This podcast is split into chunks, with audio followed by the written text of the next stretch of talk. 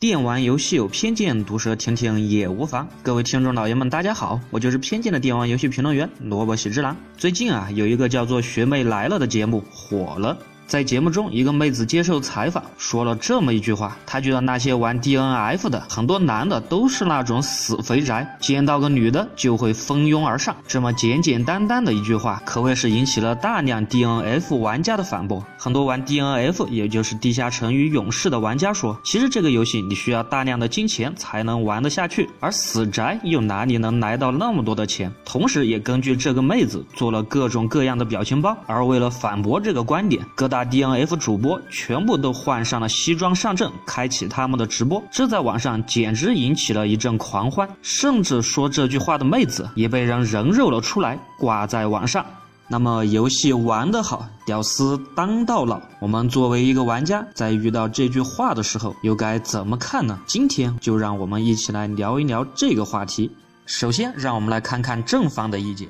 正方的网友通常觉得，你用大把的时间来玩了游戏，可谓真的是浪费了你的人生。一个人的时间可是有限的，而你玩着一个游戏就是几百个小时，这必然会压榨你做其他事情的时间。而玩游戏本身，它的意义其实并不大。你除了在游戏的时候能获得快感，在关掉了游戏，你还剩下啥呢？太过于沉迷游戏，容易扭曲你的现实观，这会让你对现实失去信心。毕竟在游戏中，游戏的世界是那么的公平和简单易懂。别人多少级，这两个素材能不能合成装备，做了这个任务能得到多少钱，都是在你做之前就已经知道。而在现实中，可就没那么傻瓜了。而在对待人上，也没有好感度之类的数值辅助你去了解别人。而另一点，玩游戏的人很多都不注重现实中的自己，他们工作没动力，生活无所谓，没了追求，没了梦想。用他们自己的话来说，就是成了一条咸鱼。而对这些咸鱼而言，只要我能得到提供生存所必需的物质基础，我就满足了。这样生活是不是太颓废了一点？而同时，一直玩着游戏的人，他在现实中的人际交往能力往往也不可能多高。而一直玩着游戏，但很多的游戏。毕竟它是架空的，很多的游戏都在直接或者间接的逃避现实，很难发现一款游戏它能代表一种积极的生活态度和一种阳光的心态。像这样的游戏，它会反向的影响玩家，让玩家的现实观更为的扭曲。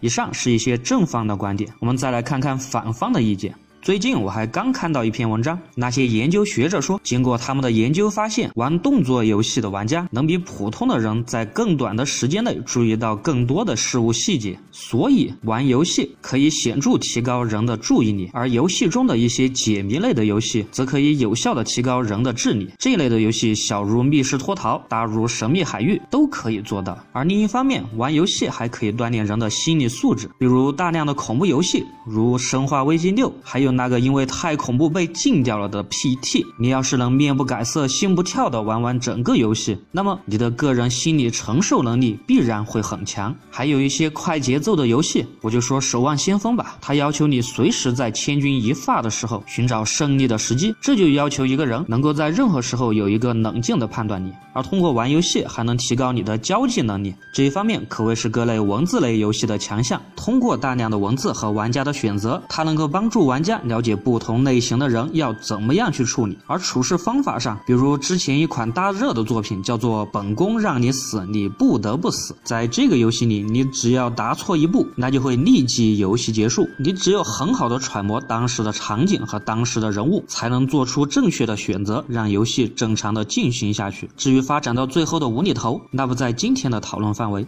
另外，说到交际能力，必然的通过文字类，尤其是大量的 gear 游戏，你还能学习到怎。怎样泡妞？你可别以为大量的 gear 游戏中各种各样的桥段都是骗人的，他们很多都是取材于现实，而一些经典的理论，它还真的能用到现实当中。比如经典的《求知回忆二》中的弹簧理论，就是最典型的例子。至于什么是弹簧理论，鉴于篇幅的原因，就请各位玩家自行百度吧。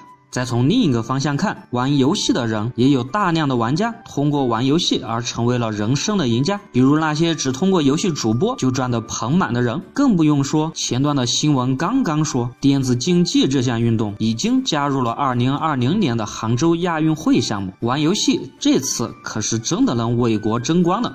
你看，我上面说了那么多正方和反方的意见，其实他们都各有道理，而又互相兼容。而下面再让萝卜喜之郎来讲讲自己的见解。首先，对于那个妹子，虽然一个大老爷们儿对一个妹子较真，可不是什么好事。不过我还是想说，一个人做事情，凡事还是需要有个度的，请您在评价他人的时候不要那么绝对。而如今的社会越来越开化，接纳度也越来越高，就算是屌丝，那又怎么样呢？别人只要自己喜欢不就好了吗？何必在意别人的看法？毕竟这个世界上，你想要符合全部人的想法，这本就不可能。当然，你因此抓住这个把柄就去人肉别人，也确实的不对。人与人之间相互的尊重还是要有的。我们不是都自称绅士吗？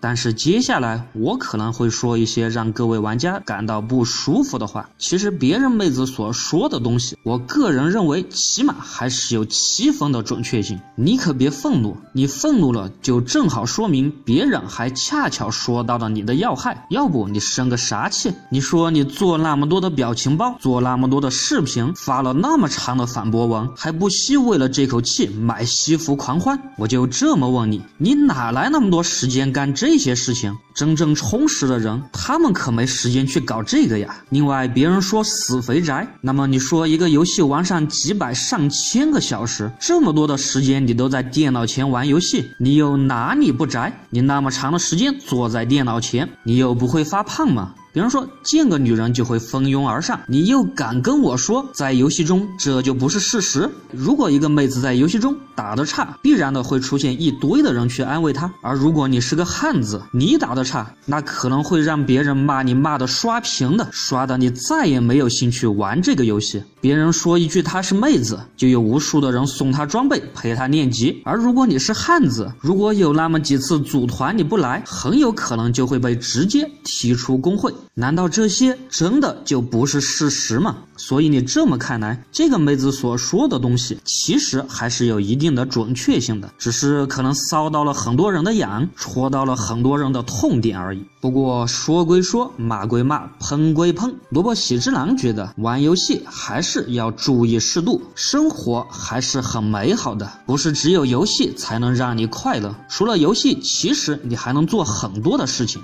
你可以和朋友去打一场酣畅淋漓的球赛，去努力追求一次自己。喜欢的女生和家人出去逛逛超市，或者乘着午后的阳光看一本你感兴趣的书，等等等等。而这些事情又真的不值得你去做吗？如果要让我用一句话来总结，我会说，请你永远的记住，是你在玩着游戏，不要让游戏玩了你。